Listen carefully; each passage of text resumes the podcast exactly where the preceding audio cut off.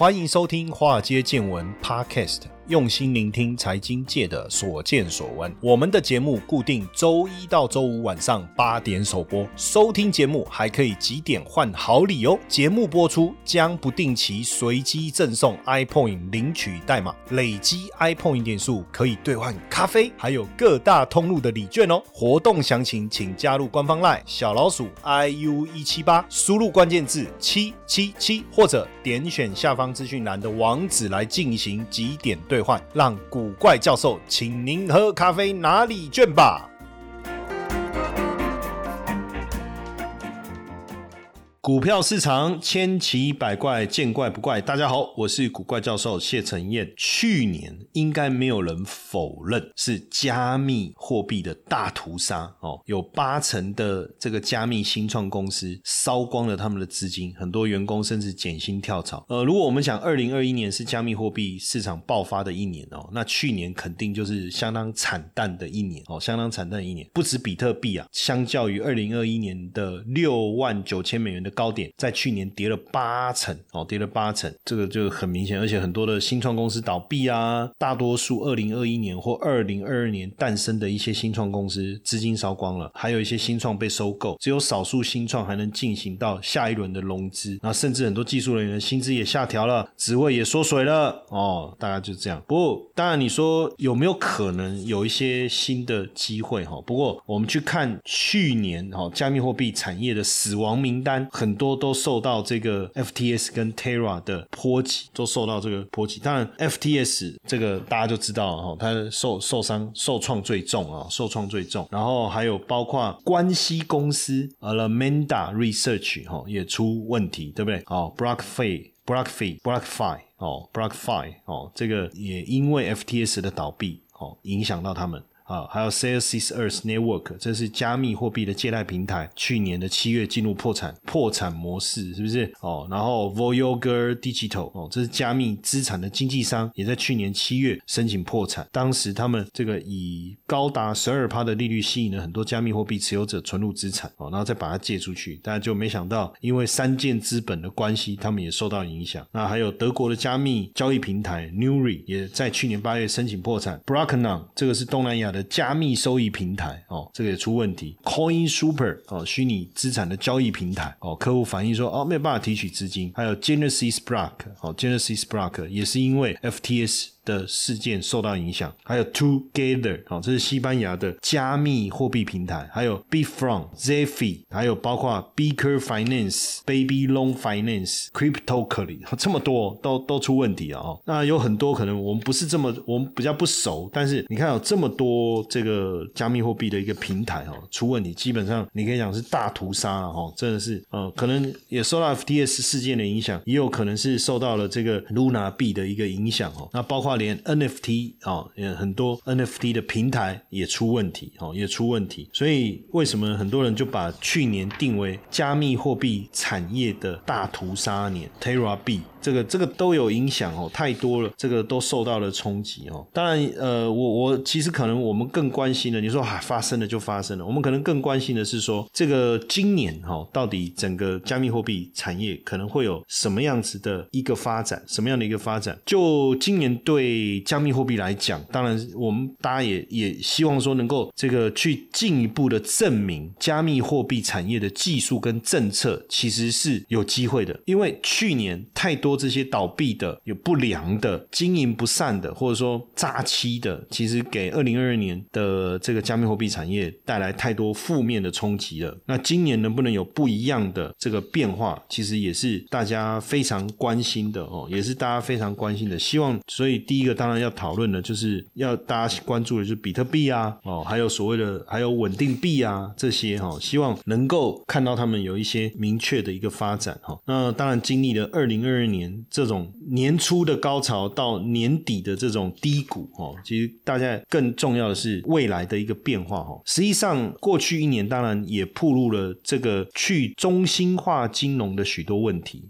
哦、中心化金融的许多问题，那去中心化金融看起来运作是良好，那当然这个 F T X 崩盘以后，整个去中心化就 DeFi 的交易量大幅度的一个飙升，未来应该会看到 DeFi 有更复杂更有趣的应用的增长、哦、这个应该是一个蛮重要的一个转变、哦、那甚至有更多的机会会有金融资产的一个进到这个区块链、哦、进到区块链，这个可能是我们会看到的一个发展、哦、当然去年有很多令人痛苦的骇客的攻击啊，或 CeFi 崩溃啊，但是加密行业啊，在去年还是取得一个非常大的一个进速的一个进步啦、哦、实际上当然任何一个行业都希望得到可靠而且安全的技术能够持续的应用、哦、但是就这个区块链来讲，当然希望能够打造一个透明可靠而且自主的时代、哦、所以我觉得大家并没有放弃并没有放弃并没有因为 F T X 的事件而放弃整个加密货币产业的一个发展、哦、所以这个 BitMEX 的创办人也 预, 预估啊，说如果美国重新启动印钞机的话，比特币会触底复苏、哦、会触底复苏。当然大家会觉得说哦，这个我觉得重点就是我刚才讲的这件事情、哦、怎么样为什么，就是说 BitMEX 的创办人会认为实际上也很简单，只要联准会升息的状态停止然后又开始宽松的话，其实对比特币来讲还是有帮助的。当然什么时候不可能那么快，因为联准会转割这件事至少要等到二零二四年，但是从整体来看整体来看比特币价格应该已经已经触底了、哦、就是这个是我们从整个目前相关的一个资料研判来看了、哦、研判来看，所以呃，大家就认为说呃，什么时候哦，联准会开始再度印钞票哦？什么时候？那当然，比特币的这个机会就有机会重新来过、哦、那其实之前富爸爸也特别呼吁哈、哦，说哎，这个一定要去拥抱这个加密货币，想要是不够的，你要真正的投入哦，真正的投入。所以富爸爸哦，就罗伯特清崎之前就讲说，联准会的升息一定会摧毁经济，因为经济被摧毁了，所以未来美元可能就会走向死亡，好，走向死亡，所以建议大家买入比特币。为什么？因为美国借了太多的钱，然后呢，当时的低利率也让美国必须借更多美元来买更多的美债，好，保持低利率，结果通膨上升了，利率上升了，对不对？那这时候怎么办？所以他鼓励大家，而且他说之后美元会崩盘，那这个是富爸爸罗伯特清崎的讲法啦。那他说如果美元真的会崩盘的话，你应该去买比特币，但我觉得美元崩盘的可能性高吗？应该不大。当然整个来讲其实真正大家对比特币的一个质疑主要是来自于包含 F T S 的暴雷嘛，对不对？ F T S 事件啊，就是说哎，这个是不是一个诈欺啊、哦、那可是实际上呃，币圈的人其实认为是其实比特币没有问题，比特币其实没有问题，问题是出在老鼠屎 F T S 身上、哦、F T S 身上。当然很多人因为 F T S 的事件对于比特币可能更敬而远之、哦、其实我觉得倒不用因为 F T S 就放弃希望啊。过去传统的金融不是也是这样过来的吗？每一个产业变化的过程都会经历过 try and error， 都会经历过，其实即便是百年基业的金融业也是这样。一九六四年英国建立了第一家股份制的银行，一九六四年，然后十七世纪二十世纪的时候金融投机风潮的转变其实也曾经发生过啊，像英国的南海投机泡沫啊，一八二零年新兴市场的投资热啊，还有一九二九年美国股灾影响啊，雷曼事件的金融危机啊。所以其实科技时代变，科技在变，金融在变，不变的是什么？人性的贪婪嘛。所以 F T S 的这个状况过去难道传统金融没有发生过吗？其实过去如果我我我随便讲齁，还记得霸凌银行吗？还记不记得霸凌银行？两百三十年的英国老牌银行霸凌银行，最后一块钱卖掉，卖给巴克莱，还记得吗？也是因为他们的交易员把它搞垮的。那这个跟 F T S 不是一样吗？二零零八年法国第二大银行兴业银行旗下的交易员导致兴业银行损失将近五十亿欧元，那不是跟 F T S 的事件一样吗？所以其实它也不是什么多新新的哦，多新的。那当然我们也想要去了解说呃这些在区块链哦有影响力的人对接下来就是今年度哦到底他们有什么预测跟想法哦，像大部分哦他可能认为说诶实际上整个区块链呃可能区块链的游戏会有一些些新的开发哦，虽然 F T X 给这个行业带来伤害，但是未来创新还是会继续闪耀的哦，继续闪耀的哦，所以我觉得这个行业的人可能相对来讲他就会比较乐观哦，比较乐观。那可是今年我觉得也有人认为说今年应该是比较平静的一年，那真正的机会应该会落在二零二四年，诶也有哦，也有这样的一个讲法。那当然加密就是说激情过后加密货币市场这么动荡，但是我看到币圈的人其实还是相当乐观，在预测今年不论在技术面啊治安问题各方面的呃生态系的一个发展，大家觉得未来一定会产生一些新的模式或是新的商业模式新的应用哦，新的应用。所以基本上看起来就是说我们不是在这个圈子的人可能会比较担心，但是反而在币圈里面的人他们没有反而没有像我们这么操心啊哦，反而没有像我们这么操心啊哦，这是皇皇帝不急急死太监了、啊、哈、哦。接下来就是我们今天的彩蛋时间 ，iPoint 代码 G 二零一四。那非常有名的 Apps AppWorks 创办人林之晨啊，其实他也也在讲，就是说 Web 三 哦，在去年等于掉到熊市哦，整整个产业。但是每次熊市之后，很多的比如说呃以太坊啊这些，诶都有产生一些新的应用、新的变化。这个其实不见得是坏事哦，不见得是坏事。当然也有人认为说，受到全球经济下走下坡的影响，一定也会影响。想到整个加密货币市场，这个我也我也认同啊，哦，这个其实我也认同，就是加密货币市场你也不太可能脱离整个真正世界，然后有走出自己的一条路哦，走出自己的一条路。所以呢，这样看起来哦，看起来其实大家普遍来讲，就是 F T X 崩盘事件之后，对今年整个整个加密货币产业的发展反而觉得更好。为什么？因为大家会更重视资产安全，还有分散风险这样的一个思维。那政府如果对加密货币产业有有更多主动的监管机制的话，诶也不是坏事啊，对不对？因为反而让更多原本对加密货币市场产生质疑态度的人，他可能就进来了，对不对？他可能就进来了哦，这个也不见得是坏事哦，也不见得是坏事。所以今年或许也是加密货币市场相对特别有潜力的哦，相对特别有潜力的一年啊，也不一定哦，也不一定。所以整体来看哦，整体来看，今年的加密货币的一个市场或许会出现一一个大爆发，也不。不一定。那所以呢，所以呢，我就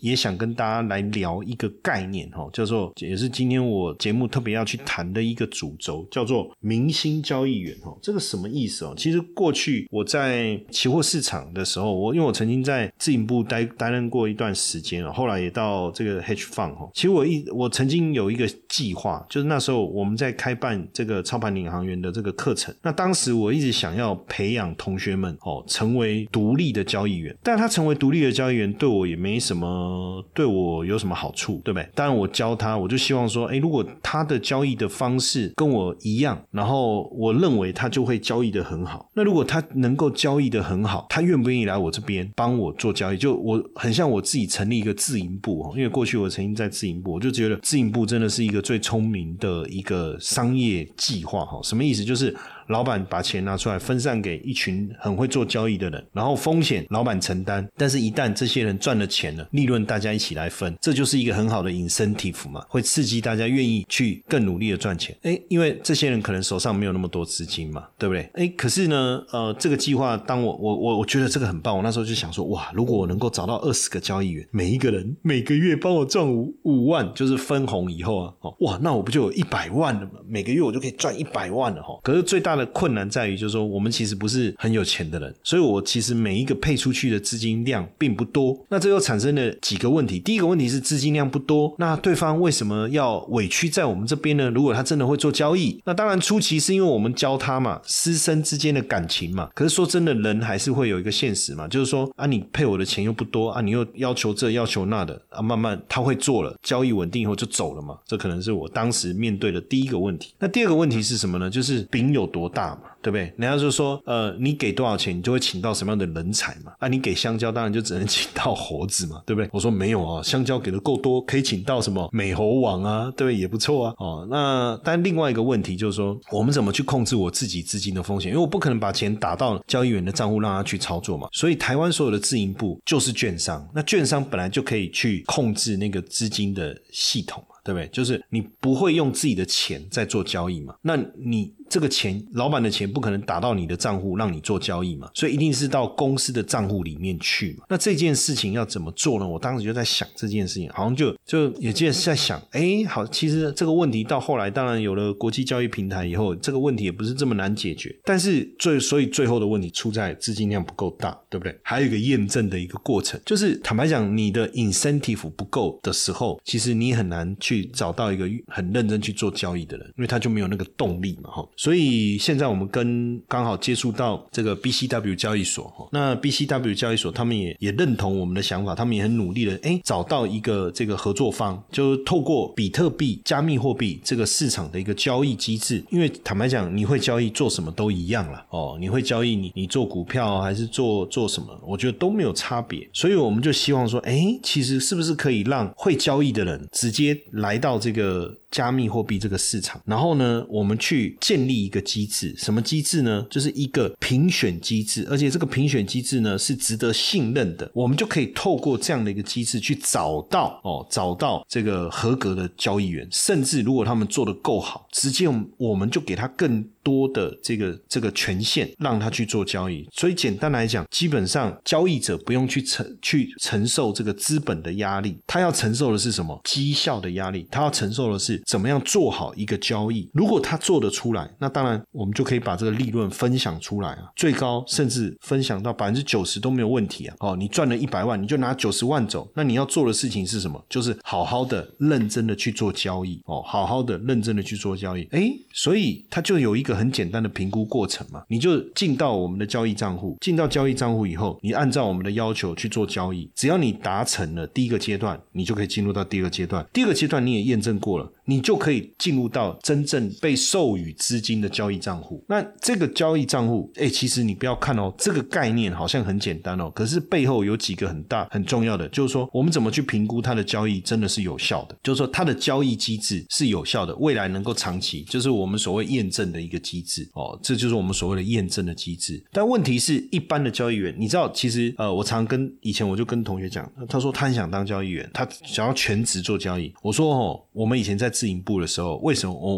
我们的交易很出色？因为我们做的是老板的钱，做老板的钱有一个有趣的地方是什么？你想拼的时候你会拼，拼得过分红，拼不过走人。所以其实交易员其实流动性也是蛮大的，原因就在这，大家都想要拼看看。可是当你做的是自己的钱的时候，你就会出现一个问题，不是说做自己的钱更好或更不好，而是说做自己的钱的时候，你开始会顾虑东顾虑西啦，或是你对于这个其实所有的损益也不过是一个数字，对不对？但是因为做的是自己的钱的时候就太在意了，有没有？男女之间，男女朋友交往是不是也是这样，太在意而感受到一种爱的压力，对不对？很多男生说哎，跟他在一起交往，以前刚开始的时候，大家在当男女朋友的时候好开心好快乐哦，每天都想腻在一起，结婚以后不得了，被钉死了，对不对？走向爱情的坟墓啊，哦，就是这样嘛。交易也是这样哦，当你在做模拟的时候，哇，好顺哦，一做真仓就开始绑手绑脚，为为什么？因为怕赔钱。做模拟单的时候不怕赔钱，你你可以照你自己的想法去去发挥。一做真仓哦，你就不知道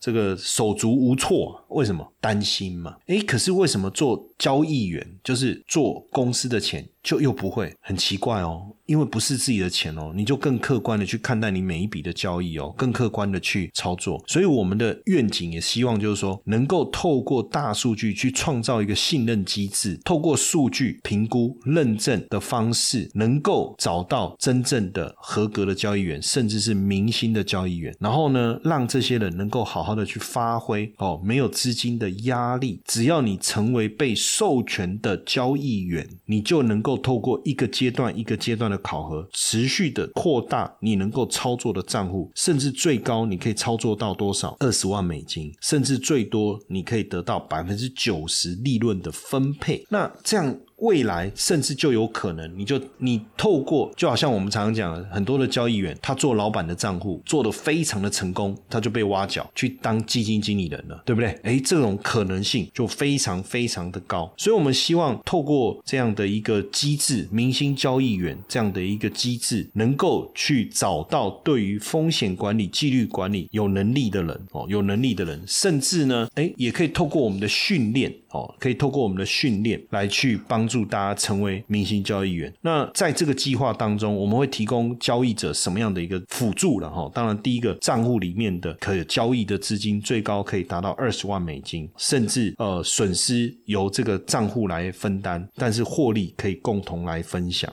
所以只要能够持续的创造利润，就有机会持续的帮自己，我们就可以能操作的资金就可能越来越高越来越高越来越高、啊、当然这当中需会有一些你要去这个满足的条件、哦、你要去满足的条件，或者是你可以接受一定的一个训练，这都没有问题。当然说老师我不用接受训练， 我, 我直接来可不可以？可以啊，没问题。过去我的坚持啊，过去我有一些坚持，我觉得每一个交易员我想要找的是透过我的方式做交易的，因为我才知道他在干嘛，我才知道知道呃，他为什么赚钱为什么赔钱，我才放心的把钱交给他。但是我们现在找到的合作伙伴合作方资金实力更雄厚，那背后又有 B C W 交易所的一个支持，所以呢我们更可放胆的去找到我们想要的交易员。那他用什么方式做我们就不在乎了，当然如果他不懂想要学习可以没有问题，我们可以教。但如果他本来就很会交易了，太好了，他缺的只是一个平台，他缺的只是资金，那我们就可以透过我们现在这个明星交易员的计划来帮助大家。所以如果你对加密货币的交易有兴趣，甚至你本来就有一定的程度一定交易的能力，我我我也鼓励大家来成为我们的明星交易员。当然如果你说哎，这个我有兴趣，但是细节到底是怎么一回事，我我也鼓励大家来参加我们的这个明星交易员的说明会，明星交易员的说明会。那说明会的时间大家可以到我们的官方 LINE 小老鼠 I U 一七八， 然后输入关键字 star， 就是那个明星的 star S T A R star、哦、来了解好不好，输入关键字，或者是直接进到我们的官方 LINE， 其实你就会看到相关的讯息。然后到时候我们在说明会的时候呢，我们就会好好的再来跟大家去这个解释说明、哦、好好来跟大家说明到底我们整个明星交易员养成计划的一个内容是什么，模式是什么。那你你要做的就是好好的交易，我们要做的就是透过交易平台去控制好资金的风险。那只要你能达达成，那未来赚了钱你能大部分的利润你也能够分走，那亏损由这个计划来承担，是不是很棒哦？所以赶快到我们的官方 LINE 小老鼠 I U 一七八， 输入关键字 STAR S T A R， 搞不好这就是你一个开创新的事业机会哦，对不对？这个就是我其实过去一直想推的计划，就叫明星交易员，好不好？欢迎大家也来我们的说明会好好的了解 OK。 嘿，各位铁粉们，如果喜欢华尔街见闻，请大家多多按下分享键，让更多人能听到我们用心制作的节目，你们的一个小动作是支持我们节目持续下去的原动力哦，快去分享吧。